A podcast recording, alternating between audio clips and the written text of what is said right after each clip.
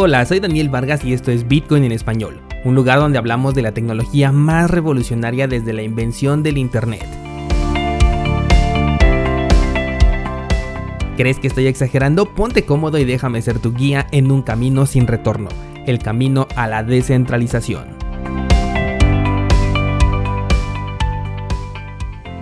Hoy es miércoles 24 de junio de 2020 y hay que hablar nuevamente sobre Wirecard esta empresa fintech establecida en Alemania de la que te hablé en el episodio pasado debido al crash que tuvo de más del 70% de valor en sus acciones.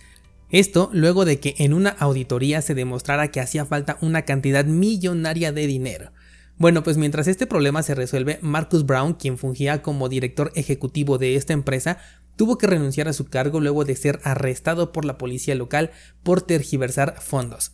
La suma asciende a 1.900 millones de euros, los cuales supuestamente están repartidos en dos instituciones bancarias diferentes, pero en Filipinas. Sin embargo, la junta directiva de la empresa ha dicho, ¿saben qué? Es altamente probable que estos fondos no existan. Así que vayan haciéndose la idea de que no van a recuperar ese dinero. Como te dije, hay que seguir de cerca este movimiento porque podría convertirse en un detonante de algo más fuerte, algo más grande. Ahorita cualquier cosa puede tambalear los mercados tradicionales y ese movimiento repentino podría incluso estimular a Bitcoin ahorita que anda en una zona bastante interesante con una semana fundamentalmente importante por el tema de los contratos que se cierran esta semana como te comentaba el día de ayer. La que está teniendo un mejor movimiento ahorita viene siendo Ethereum o Ether, la cual acaba de romper su línea de soporte y de contar con la fuerza suficiente después de esta ruptura podríamos llegar a verla en los 400 dólares que es en donde cierra su canal de acumulación. Incluso si el FOMO es demasiado, porque esta criptomoneda suele tener mucho, mucho FOMO cuando comienza a subir y además eh, son capaces de sacar una noticia sobre Ethereum 2.0 para todavía impulsar más el precio, es posible que la lleguemos a ver entonces hasta los 640 dólares. Podría ser un punto a considerar en el mediano plazo, que incluso te compartí ayer por Instagram. Si no me sigues todavía, tienes el enlace aquí en las notas de este programa. Si no se da este movimiento eh, a la alza, entonces podría la criptomoneda buscar nuevo capital entre los 150 y los 200 dólares. Este movimiento por parte de Ethereum también se está viendo impulsada por las finanzas descentralizadas, que finalmente la mayoría está corriendo dentro de esta blockchain, y ya que están teniendo un buen momento, al menos por parte de la adopción. La creciente demanda ha hecho que en el último mes se tengan más de mil nuevos activos con la característica de ser de finanzas descentralizadas.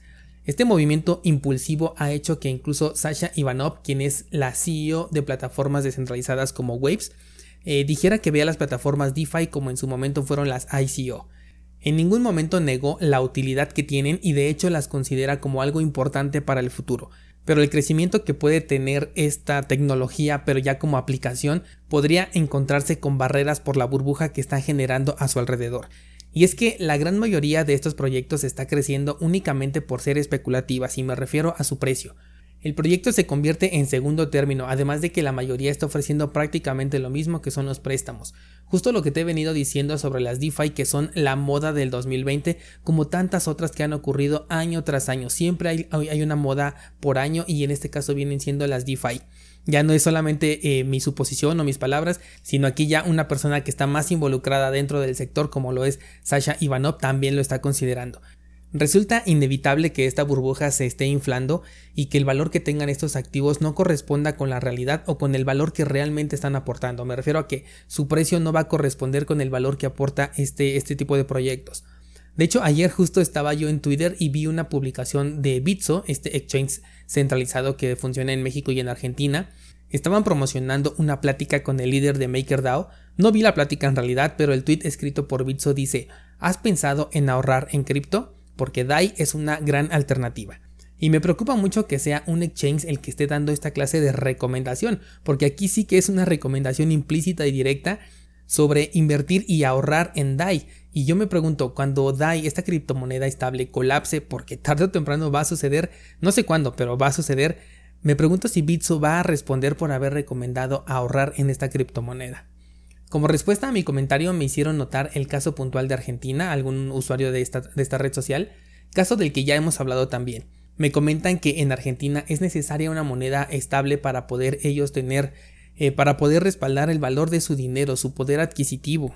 y entiendo perfectamente la necesidad de los argentinos de tener una moneda con mayor estabilidad que su peso argentino.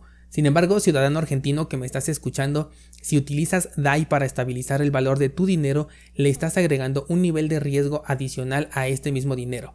No solo a perder el valor, sino también a perder el dinero como tal, o en este caso las criptomonedas. O sea, tienes por ejemplo el riesgo de la pérdida de valor constante que tiene el dólar. Que sí, yo sé perfectamente que comparada con la del peso argentino es mucho mejor que nada, pero tengo que mencionarlo de todas maneras que está este riesgo tienes el riesgo del que DAI colapse y en el mejor de los casos tus criptomonedas puedan quedar bloqueadas hasta que se repare el daño. Mientras tanto no vas a poder utilizar esas criptomonedas. ¿Recuerdas por ejemplo lo que pasó apenas con IOTA? Esto fue hace un par de meses. La cadena quedó cerrada e inhabilitada si no me equivoco por un periodo de dos semanas. Esto también podría ocurrir dentro del protocolo de DAI tienes el riesgo de que el balance que soporta la emisión de la moneda sea hackeado y sustraído haciendo que DAI pierda ese respaldo en criptomonedas que tiene. También tienes el riesgo de que el método centralizado y de intervención directa que tienen para que DAI siempre tenga el valor de un dólar tenga algún problema y comience a tener ahora una volatilidad. También tienes el riesgo de que si algo de esto sucede no tienes ni siquiera un número de atención al cliente a quien pasarle tu queja. Porque ¿qué crees? Estás en una moneda descentralizada, así que no hay nadie a quien le puedas hacer este reclamo si alguno de todos estos riesgos que te acabo de decir sucede. Entonces, si tú como argentino estás completamente consciente de esto y eliges utilizar DAI, adelante. Lo he dicho antes, lo maravilloso del entorno cripto es que todos podemos hacer lo que queramos con nuestro dinero, sin permisos, sin restricciones, pero eso sí, con responsabilidades y consecuencias que recaen únicamente en nosotros como personas que hemos adoptado una tecnología emergente.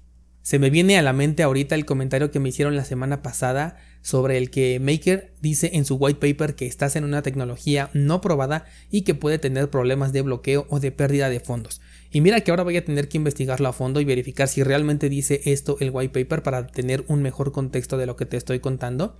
Pero de cualquier forma, aunque no viniera en el white paper, es algo que está bien sabido.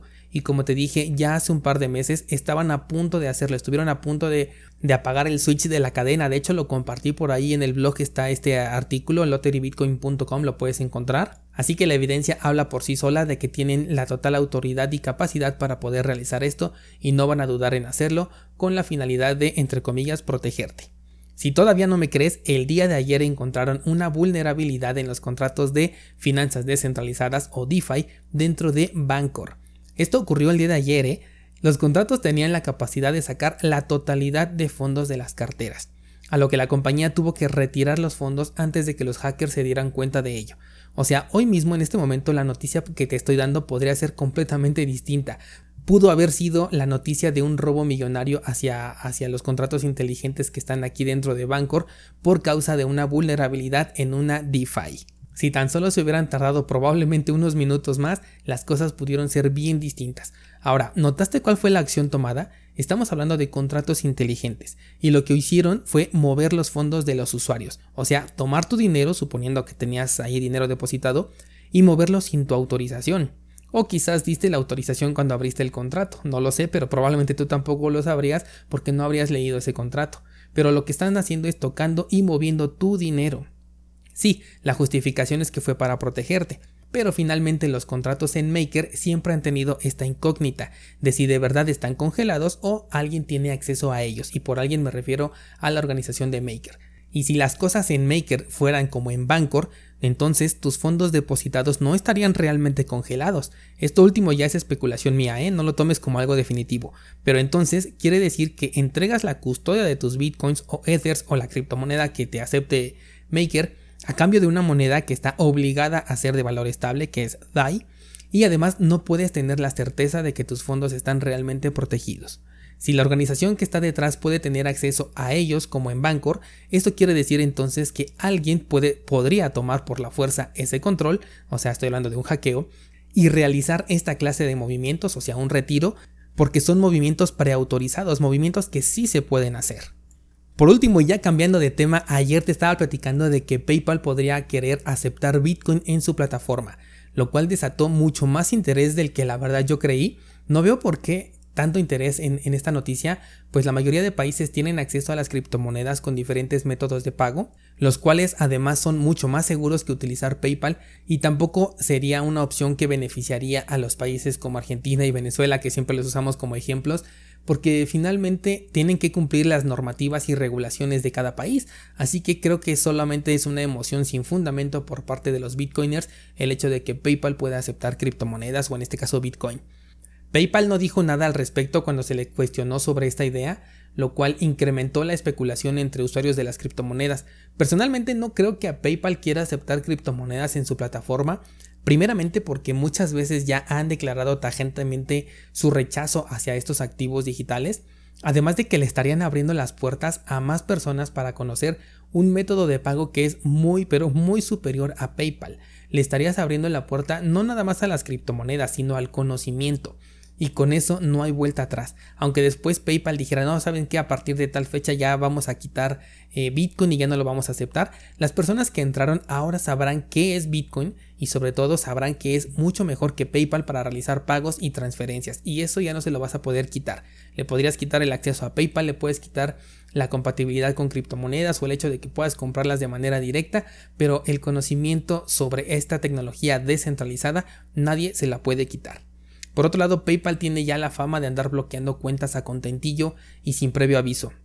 Este viene siendo un punto más a favor de la adopción cripto y en contra de PayPal. Así que mi apuesta sigue siendo que PayPal va a crear un activo digital centralizado con el cual puedas tener los fondos dentro de esta plataforma sin la necesidad de que sean específicamente dólares reales o cualquier otra divisa nacional. Pero bueno, solo el tiempo nos dirá las verdaderas intenciones que tiene PayPal.